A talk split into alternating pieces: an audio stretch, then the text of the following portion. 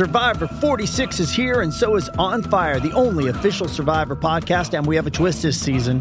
The winner of Survivor 45, Dee Valladares, will be joining us every week. We're going behind the scenes of the biggest moments, the how and the why things happen, and the strategy and analysis you can only get from someone like me, a Survivor winner.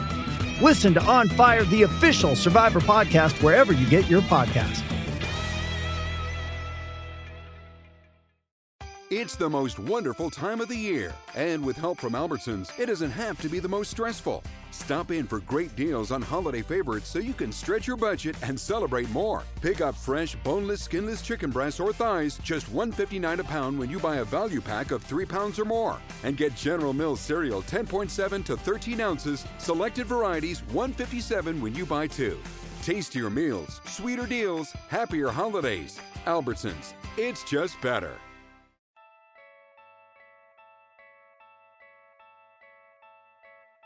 Why was Frank Vogel's contract not renewed? Does Larry Bird really know what he wants? What's in store for the Indiana Pacers going forward? The only question left is say it with me you win.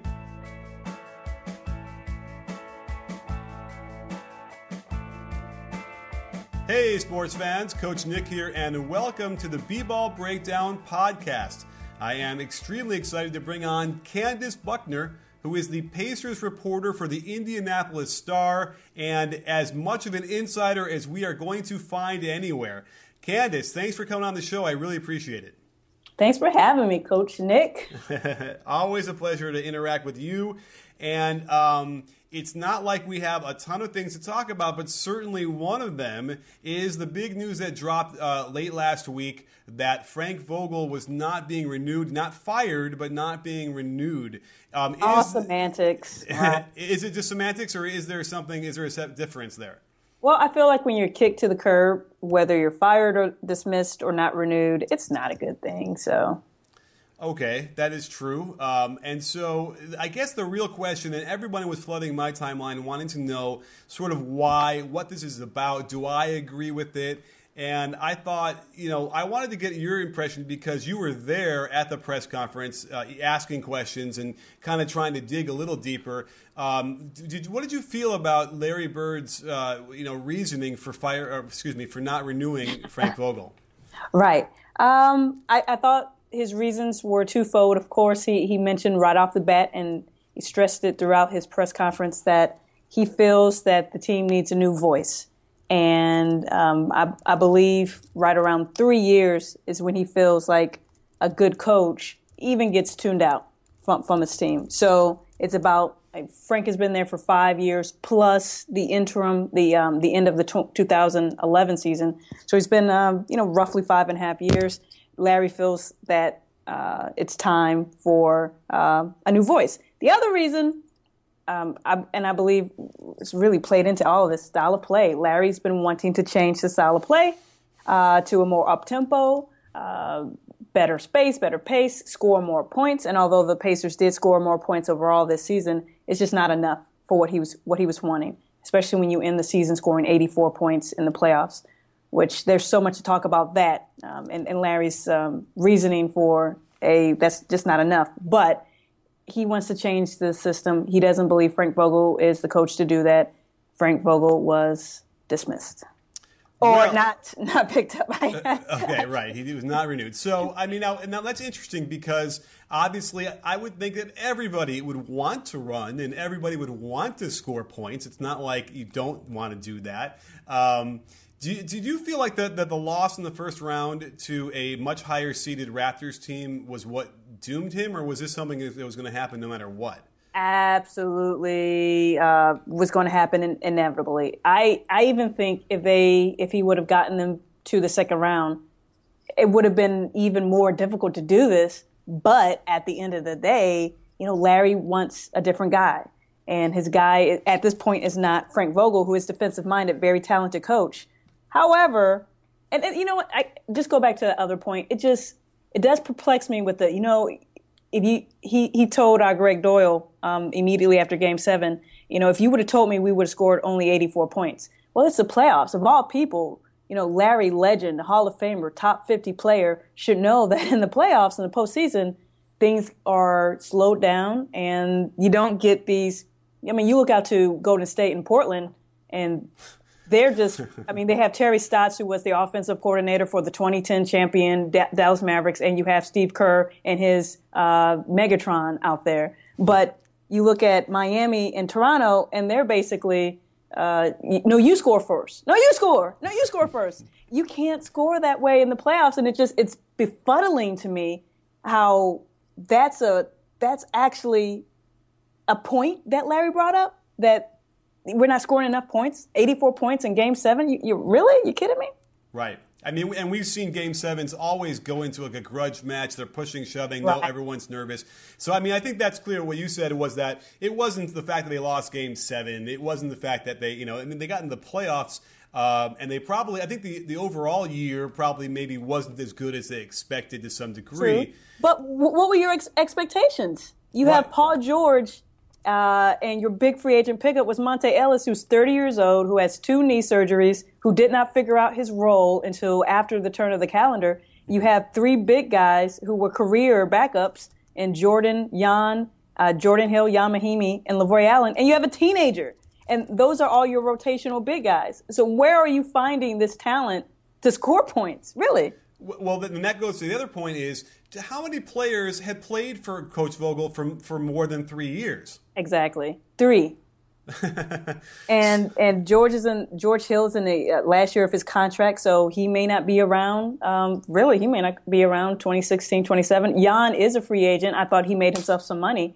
And if they really do believe in Miles Turner, then why don't you turn the 20 year old loose to be your starting center and allow Jan to, you know, get picked up on the free free market. So you're basically dealing with Paul George, and that's all he's really known. He was he was riding the bench under Jim O'Brien before um, Vogel took over in the interim year. But yeah, it's not like I, I don't understand that rationale. Well, you have three guys, three guys who respected you, and um, f- from what I saw, I didn't see any friction between Paul George and Frank Vogel. Not none at all. Right, and I, and I know Paul George a little bit, and he is one of those guys who's a, you know a really good teammate and a guy who isn't going to undermine a coach, as far as I could tell. Uh, right. I mean, it's, it seems clear that Larry Bird didn't talk to the players at all and, and weigh their opinion, right? Yeah, and he, he brought that up in the locker room. Larry is very old school in uh, in the sense that this whole three year um, three year theory he come he came up with. You know, that was during his playing days in the early '80s, and he also he brought up Red Auerbach. You know, when I was playing, Red didn't ask me for my opinion. And you know, when you're dropping, you know, Red Auerbach mentions in the 20, in 2016, that shows you you're from a different era. And I would imagine that you know, Paul being your max guy, being your franchise guy, two years remaining left on his contract before the option, you might want to consider him into some of your decisions. You might. Yeah, I, I hear it. Now, here's the interesting thing is that uh, having observed uh, Coach Vogel for all these years and, and been around him a little bit, it seems I think he might actually be officially um, associated with the Positive Coaching Alliance. And at the very least, when you watch him coach and hear him coach, he he doesn't seem to be a screamer and a yeller. Um, you couldn't say that his teams weren't tough. Those were tough teams that were physically going to get into you. Right. So I wonder if that old school notion you're talking about, Larry Bird, um, really didn't fit well with with this newer version of like what coaching I, I, think needs to be now, which is you know isn't the yelling, screaming kind of thing. Um, w- was that an issue at all in the last several years? Well, you know that's interesting. I was not here during the Jim O'Brien era. Of course, that was before me. But from what I understand, one of the reasons uh, of course, they, they hadn't made the playoffs in four years, but one of the reasons, besides you know the uh, the lack of success on court, was that Jim O'Brien was a browbeater. Um, Roy Hibbert kind of shriveled up under him, underneath him, couldn't blossom, um, and he was yelling at the guys and getting on the guys, and that was one of the reasons why he let him go. And marching orders for Frank right off the bat was, you know, don't be, don't be, don't be that guy. Uh, and, and so uh, early, so Frank went totally opposite way, you know, lollipops and unicorns from that guy, very positive. But I do believe after a while, Larry wanted maybe to see them held more accountable. And you would see during the games, um, for 41 of the games, um, I'm at Bankers Life and I'm courtside. When Frank got on guys, it was the three guys in um, in um, referee uniforms. So I thought a lot of the times his frustration with what he was seeing on the court, he just took it out on the referees. I'm not in the huddles. I'm not seeing, uh, you know, if he is getting, you know, ripping the guys a new one. I'm not in the halftime. And I do understand at times he did, you know, there were some very colorful halftime, um, you know, speeches from Frank. And, and I don't think he's a shrinking violet or he was just, you know, oh, golly gee, let's just, you know, hug it out. I do think he got on some guys, but maybe not to the point or to the extent where um, maybe Larry was accustomed to. Right, and the, and the other question then is, is okay, fine. So he thinks uh, that that's going to get more out of the players in theory if you are sort of this this this word accountable is really troubling to me. And I, I, feel like it's become this buzzword where it doesn't really mean much because, of course, they're going through film. Of course, they're coaching these players and they're they're they're asking them to do things. Um, I mean, I guess does Larry want him to like have him to run run suicides in practice? is that what he's? Is that? Is there any other detail we can figure out about what he means about that? Maybe and I'm I'm extrapolating here. I don't know what exactly he meant, but there are times when Monta Ellis, who was uh-huh. very turnover prone, um, turn turn the ball over in the fourth quarter, crunch time. Still has the ball in his hand. The next play, the next possession. Okay, you want to trust your guys. I get that, but maybe take him out. Make make sure that okay. he knows that he can't he can't be that cavalier. And that was the problem with the Pacers very early on with Paul and Monta, just very cavalier at times when you would have to be on top of it, sharp. So yeah. maybe that's it. Interesting. And that is true. Okay, so the accountability does probably lead to playing time, which is also funny because you know, if it's stars or the guys, the higher, highest paid players in the team, there always seems to be this other pressure from like guys like Larry Bird to play those guys because they are getting paid so much. Um, right. So I think it, it, sounded like something tells me that when Frank Vogel looks back on this, maybe ten years from now, he might be like happy that he got out of the situation because it maybe it sounded like had he had he continued to stay, it would have been worse. Um, I was also very troubled by Larry Bird's comments, and maybe he just didn't think about it what he was going to say before the the press conference started, but when he started to describe the discussions and how he let Coach Vogel know it did, did it it rang it was it was kind of uncomfortable was it like that in the room as well are you talking about uh, with frank asking uh, yeah, uh, like well, a he yeah. told him on the phone, and then yeah, B like right. you know, and then just to fill in anybody who's listening doesn't know, he, he mentioned something the fact that like Frank was I don't know if he said he was begging for his job, but certainly he right. was you know he it just made it sound really uncomfortable to me listening to it later. Yeah, I don't think um, when he was telling us that, oh no, I didn't meet him in person. I just talked to him on the phone. I don't think he realized how bad that's uh, that that came that came across. Mm-hmm. I mean, this is a guy who's been your coach for five years, and nah, just talk to him on the phone. Uh, right, we don't have right. to meet face to face. And when Frank was saying on the phone, you know, can we meet face to face? Can you push back the press conference? Uh, by the way, this press conference was uh, announced on Tuesday. It was a Thursday press conference. It was announced on Tuesday. Oh. So it's interesting to me that probably by that point, Larry Bird had decided, okay, we're not bringing him back, and that's what I'm going to talk about. And so he waited till the morning of the press conference to call Frank and let him know he's not coming back. Uh huh. Yeah. That's a, that's a eesh moment. Like, ah, why would you? You you you come off as very callous, but I was there. There were times I wrote in my story. There were about three times where I felt like he was he came close to choking him. Now, Larry Bird is not going to cry in front of us, but there were some times where I felt as much as, emo- as emotional that he can get, he came close to it. So I know it wasn't an easy decision, but he comes across as very uh, callous and telling some of those stories the way that he did. Well, and I'm glad you mentioned that too because it definitely. It, I, I, was listening to uh, YouTube on my car, so I couldn't see what he was looking like, but I, it did sound that way that he almost was getting emotional, which again was so foreign to me when you're talking about Larry Bird. Um, so, so yeah, I, you know, it's a weird thing because, by the way, uh, Frank had been there as a video coordinator for before that, before he was a coach, right? He was a, he was a Jim O'Brien's assistant. So by the time he came to Indiana, he was out of the video room and he was on the bench. Okay, so. Oh, so he, so he has been around for a minute. Right, right. So it's like not just the five years of coach. He had been there for years before as an assistant, as part of the you know the, the community. So and exactly. that's listen, it's hard. You know, he Larry Bird's allowed to do whatever he wants to do for the betterment of the team, and you know, there's no question. Like I would watch their their offense, and you know, okay, was it as clever as other people's offenses? You know, I suppose not. But then again, you know, would it have mattered with the, the lineup that he had? It just you know, it was it was a it was a bit of a of a weird you know, I, would have to imagine, right? It, it, the pieces didn't necessarily fit as well as you might w- would hope. I would say, right? True, and not to not to completely just you know dump on this decision. Um, Larry Bird had reasons, and what you're mentioning, well, one of the reasons. Um, Ty Lawson, I don't think we saw the full Ty Lawson. I know he he basically got hurt five minutes into his first game and was out for maybe a week, two weeks, something like that. So we didn't get to see the full Ty Lawson. Is that on the coach not using him right, or is that on Ty Lawson? They also he was also given, um, you know, Evan Turner. Evan Turner ended the year in 2013-14 on the bench. Mm-hmm. Uh, he was given Chase Budinger. Budinger never truly understood his role before the Pacers got rid of him, and that's that's that's true. By the time they they couldn't trade him, but by the time they had to waive him, you know, Chase was still confused as what am I doing here? What do you want me to do? So that that does go on the coach. How do you use your guys? You may not have you know world beaters, but you know these are.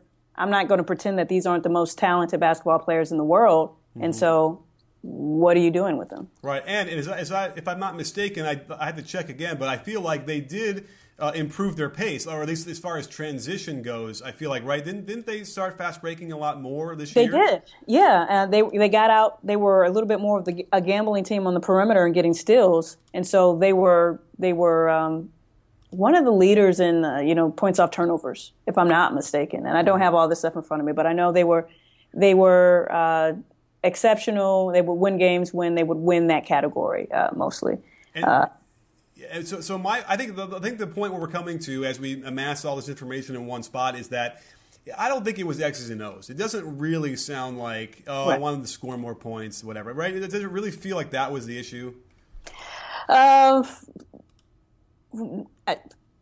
well, it, as I'm as I'm stuttering, and I guess it, I guess the the simple issue was, you know, Larry wanted a different guy. Yeah and, may, and I don't want I don't want to you know uh, assume, but you know Frank was always Frank was the interim who kept winning. So how can you get rid of a guy who has has the locker room, has the respect of the locker room, and he's winning, and he's each year he's taking you to a new level? How can you get rid of that guy? Yeah, I mean, and, and that's that's really kind of frustratingly, you know, from a coach. I'm going to you know be sympathetic to the coach. It's just kind of frustrating that they're sort of. Of course, waiting. you are, Coach Nick. they're they're waiting for that moment. Oh, uh, finally, we have a chance. We can just get rid of him. Um, and and here we are. And it, it, I don't think it's unfortunately it's not that fair um, and as we as we move forward here, you mentioned some of the the way the the, uh, the, roster is now constructed. And by the way, I'm a huge Miles Turner fan. We did a breakdown of him in the in the middle of the year, and I think that guy is going to be a terrific big man um, in that new version of what big men are. Um, mm-hmm. And so you have that. You have Paul George, who's in the middle of his prime. Um, and so, you know, is there going to be even more upheaval, you think, with uh, going into next year with the roster? I think um, I think there will. I'm not again. Ian Mahinmi will be 30 years old, so I'm not 100 percent sure that he can expect a long term contract mm-hmm. out of the Pacers. From what I understand, they they they do like him, um, but upheaval. If Larry, I'm not going to say if anymore, but Larry wants you know this this new style. So why don't you go out and get a legitimate point guard? Um, why don't you also look at a, a true stretch four? So that that starting five, or maybe even the depth of the Pacers, should look different next year. Yeah, I mean, I, I wouldn't mind seeing Ty Lawson get a chance to be that point guard again, and then maybe maybe you could move uh, George Hill, or uh, if he comes back or not. Like he would probably want to be the shooting guard anyway, right? Right, right. And the Pacers know uh, he's on a very good contract. George Hill is with a you know uh, eight million, I believe. So he's on a very good contract. But you know what you're going to get from him he's around Paul, around Monta. He's not going to be aggressive. He's going to be a spot up shooter. But if you're okay with that, and, and in the final year of his deal, you know, yeah, turn him into a two guard for your starting two guard. And I don't know what you do with Monta at that point. Oh, But I do think they need a point. I think they need a legitimate point guard. Um, George Hill is a bit too safe, and that's and that's not his role. He'll be the first one to tell you he's not a point guard. And uh, Monta's a bit too risky, and he's not a point guard. Right. Well, here I'm interviewing for the job now as for the Pacers coach, and here's what I would pitch. I would say install Ty Lawson as a starter, and then you make Monta into that Jamal Crawford role and have him win Six Man of the Year the next three years in a row. Um, and then you get But Miles you're paying Turner. him 11 million. What's that? You're paying him 11 million. To come off the bench, eh, 11 million with a new contract with a new uh, CBA. You know, the way, the way everyone makes, makes it sound, that's that's probably going to be a deal. It, by the way, if he gives you I don't know, 16, 17 points off the bench, and, he, and you can limit the effect he has with the bad turnovers and maybe the bad shots, then heck, that's that might be a deal. Right? I like that, but what do you do with Rodney Stuckey? They're the same player. Did you see? I mean, he Stuckey had a couple moments in the playoffs that really made me want to shake my head. Um, I, I, you know, is he that guy that's going to be uh, uh, have a problem being the fourth guard off the bench or the second guard off the bench? Um, as long as he's in the rotation, because he doesn't want to. He doesn't want to start. He does not want to start. Okay. So I I think he's all right as long as he's getting rotational minutes. I mean, I mean, they all say that until you know there's a problem. Right. And, I- and I and I thought Jan Mahinmi did a very nice job. I don't know if there's going to be an upgrade out there that they could get, you know, that that works for them. But you know, he was fine. And then you know, Paul George. uh, So Paul George, the the whole power forward experiment, I didn't keep my eye on it hard uh, enough. Uh, did that end up fizzling out? That he that fizzled out basically in preseason. He Oh. never played a minute at um, power forward Wow. during the regular season. Okay, see that that's too bad, and that could be the accountability too. I mean, I know you want to keep him happy, but uh, it, there, it just seems to me that there's a lot of opportunities there, especially with where we're going, to actually get him. Because I mean, he is so uh, versatile, and I think he could kind of front a low post player a little bit. I know it's a little, you know, you got to get a little physical, but um, I, I wish he wouldn't just sort of dismiss it. I feel like there's something there. Well, I wonder if that's something that he that Larry will say with the next coach. Um, if he really is going to press, go back to last summer and press. Hey, I want Paul George playing some at the four, and the next coach will have to will have to do it. But Paul George made it made it known in the summer that you know I, I'm not a four. He made it known after the first preseason game when he faced Anthony Davis, and that will make anybody say, "Hey, I'm not a four. Get me out of here." But no, um, at that time they started, you know, experimenting with CJ at the 4 and so when the regular season unveiled, CJ was your four. But uh, I mean, I mean, if if Larry is hell bent on playing small, and he did say that was that was his quote, I like the small ball, um, even now. So, do you find a coach that is going to play Paul at the four, or do you go out and get a Ryan Anderson or a true stretch or or true stretch four? I, I used to like Ryan Anderson, but the guy just can't stay healthy, and Right. I'm not even sure he's as consistent a shooter, and perhaps it's the health thing uh, as we think uh, at this point. So. Um, and by the way, even if he did come and he, and he was the best version of himself, I don't know if that is what does it, right? Like that's, you know, it's a tough situation. And again, another reason why maybe Frank Vogel got to the point where this roster is sort of untenable and they're not in the great, like this, you know, no offense, but the market might not attract the, uh, like a huge name free agent. And so, you know, it might have been a thing where they're gonna they're gonna sort of stuck in this weird uh, warp there, where um, y- you know maybe it's gonna be good, which then leads to the question, you know, is Coach Vogel gonna get a job for next year? Do we do you have any feelings on that? Well, you look at the openings, and you know, even when there were you know rumblings that you know Frank wasn't coming back, and I was thinking about this during the playoffs, I was like, well, he there's it's perfect out out there in Houston for him. He goes he goes back to Boston with Daryl Morey. I know he interviewed for that job back in 2011, uh, right before the Pacers removed the interim tag. So boom, you have um, you know if if if Dwight comes back, you have your rim protector, you have a superstar scorer, so there will be no problems with offense. Uh, maybe he could build the togetherness, and that was what he was big on here. He could build the t- togetherness down in Houston. So boom, there he goes. And then Memphis opens up, and I'm like, you got your two bigs, um, you got your smash mouth already in order. Um, you have the relationship again, uh, going back to Boston with Chris Wallace. So that is perfect. Small market. Um, you know, he's he is a family man with two kids, two small children. All they've known as uh, Indianapolis, Indiana. Of course, that's a small market, so maybe fit in there. But I also thought New York was a wild card just because he's charismatic enough to deal with New York media. Well, and he's know- already been under the thumb of a very domineering president, so he would be used to Jackson. right. I, I had tweeted out the other day. I said, uh, in Memphis, we've secretly replaced our Dave Joerger with Frank Vogel. Let's see if they notice. Uh, and uh, because yeah, that would be a very seamless transition. And I, mean, it was funny because uh, obviously, you know, Joerger had asked for permission to speak to teams like two or three years in a row or something crazy, which I think indicates that he already had the job with the Kings um, Right. as, as he left. But um, but I, I would say that yeah, any of those places. I mean, I think the whole point when you're like, it's kind of like when you're an actor and you become hot. You know, you want to take all the roles because you're afraid you're never going to get another role again.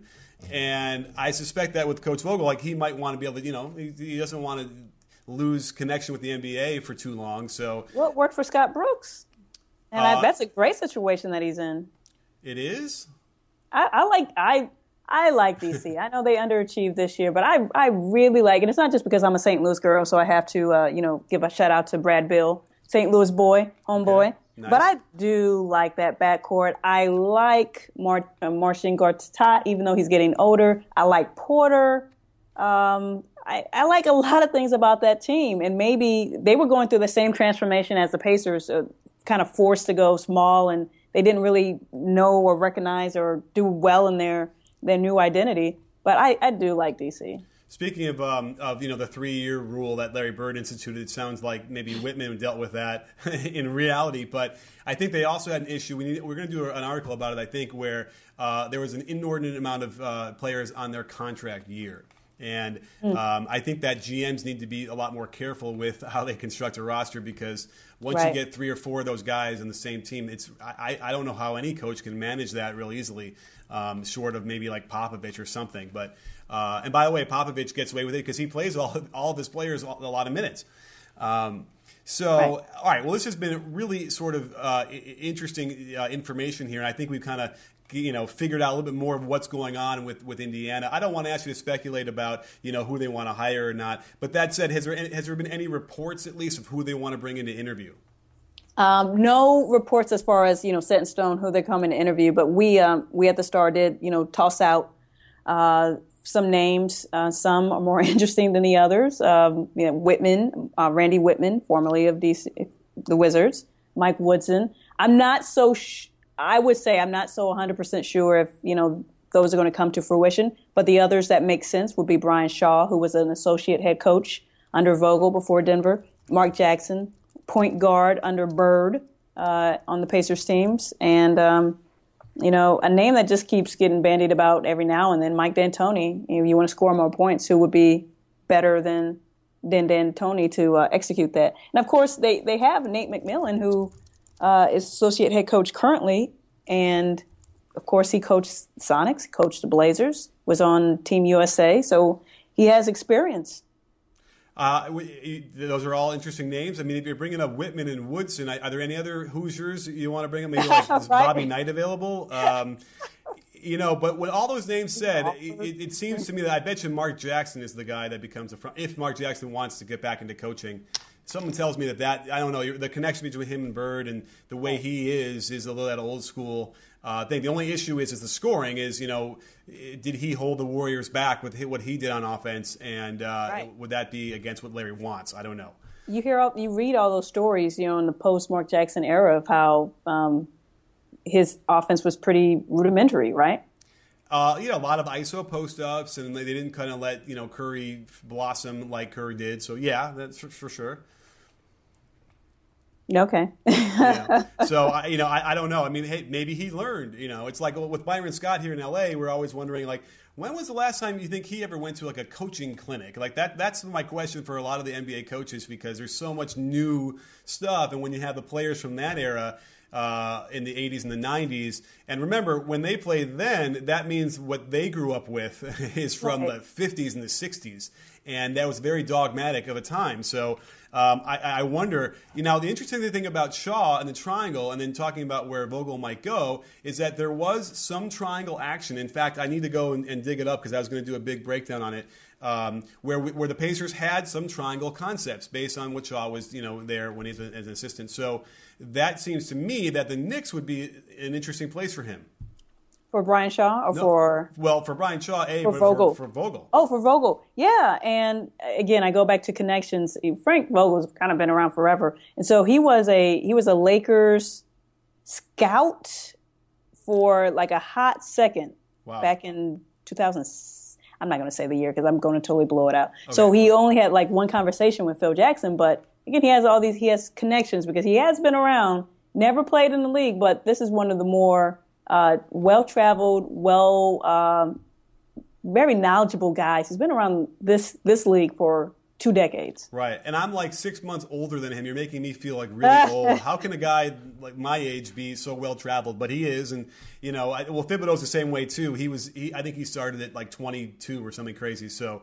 Um, you start early enough, you get around, and uh, certainly Meet you've friends. been getting around with all the information on the Pacers, uh, and uh, I can't thank you enough for coming on and breaking it down for us. Well, I appreciate uh, you having me. Thanks, uh, thanks so much. I would like to come back anytime. That'd be beautiful. We'll definitely have you on probably when they hire a new coach, and we can dissect that, um, and we'll see what's going on. So, again, thanks for coming on the show, and don't forget, sports fans, at B-Ball Breakdown, we're not a channel, we're a conversation. You in? Are you in, Candace? Sure. I guess I should go like yes. yeah, that's it.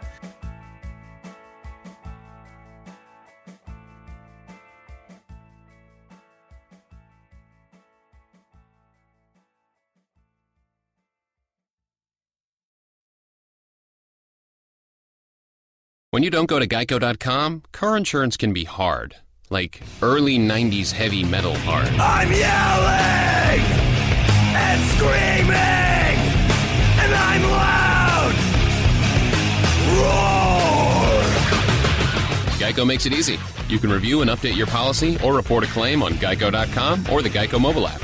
Because shouldn't we all have a little less stress in our lives? I'm not even upset about anything. It's the most wonderful time of the year, and with help from Albertsons, it doesn't have to be the most stressful. Stop in for great deals on holiday favorites so you can stretch your budget and celebrate more. Pick up fresh, boneless, skinless chicken breasts or thighs, just $1.59 a pound when you buy a value pack of 3 pounds or more. And get General Mills cereal 10.7 to 13 ounces, selected varieties 157 when you buy two. Tastier meals, sweeter deals, happier holidays. Albertsons, it's just better.